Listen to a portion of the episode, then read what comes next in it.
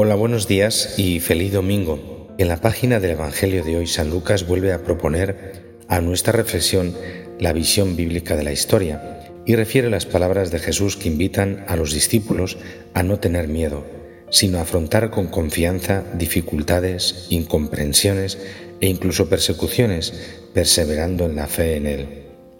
Cuando oigáis noticias de guerras y de revoluciones, no tengáis miedo, porque eso tiene que ocurrir primero pero el final no vendrá enseguida. La Iglesia, desde el inicio, recordando esta recomendación, vive en espera orante del regreso de su Señor, escrutando los signos de los tiempos y poniendo en guardia a los fieles contra los mesianismos recurrentes que de vez en cuando anuncian como inminente el fin del mundo. En realidad, la historia debe seguir su curso, que implica también dramas humanos y calamidades naturales. En ella se desarrolla un designio de salvación que Cristo ya cumplió en su encarnación, muerte y resurrección. La Iglesia sigue anunciando y actuando este misterio con la predicación, la celebración de los sacramentos y el testimonio de la caridad. Aceptemos la invitación de Cristo a afrontar los acontecimientos diarios confiando en su amor providente. No temamos el futuro, aun cuando pueda parecernos oscuro, porque Dios, que asumió la historia para abrirla a su meta trascendente, es su alfa y su omega, su principio y su fin. Él nos garantiza que en cada pequeño pero genuino acto de amor está todo el sentido del universo y que quien no duda en perder su vida por Él la encontrará en plenitud. Jesús pronuncia las palabras de hoy en Jerusalén, en las inmediaciones del templo, y la ocasión se la dio precisamente la gente que hablaba del templo y de su belleza, porque era hermoso ese templo y Jesús dijo, Esto que contempláis llegarán días en que no quedará piedra sobre piedra que no sea destruida. Naturalmente le preguntan cuándo va a ser eso, cuáles serán las señales, pero Jesús desplaza la atención de estos aspectos secundarios. ¿Cuándo será y cómo será? La desplaza las verdaderas cuestiones, y son dos. Primero, no dejarse engañar por los falsos mesías y no dejarse paralizar por el miedo. Segundo, vivir el tiempo de la espera como tiempo del testimonio y de la perseverancia.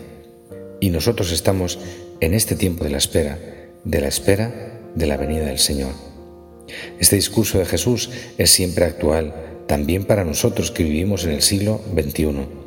Él nos repite, mirad que nadie os engañe, porque muchos vendrán en mi nombre.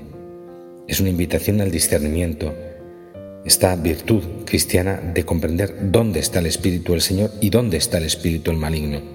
Jesús nos alerta, no vayáis tras ellos, no vayáis tras ellos.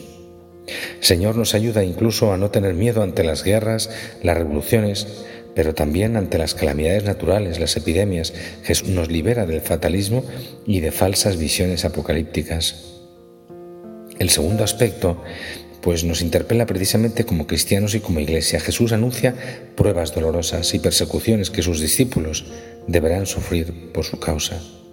Pero asegura, ni un cabello de vuestra cabeza perecerá. Nos recuerda que estamos totalmente en las manos de Dios. Las adversidades que encontramos por nuestra fe y nuestra adhesión al Evangelio son ocasiones de testimonio. No deben alejarnos del Señor, sino impulsarnos a abandonarnos aún más a Él, a la fuerza de su Espíritu y de su gracia. Al final Jesús hace una promesa que es garantía de victoria. Con vuestra perseverancia salvaréis vuestras almas. Cuánta esperanza en estas palabras.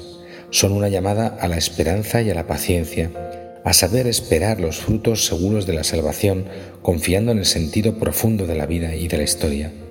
Las pruebas y las dificultades forman parte de un designio más grande.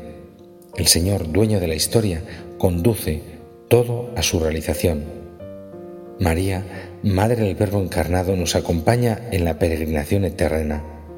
A ella le pedimos que sostenga el testimonio de todos los cristianos para que se apoye siempre en una fe firme y perseverante. Feliz domingo para todos. Amén.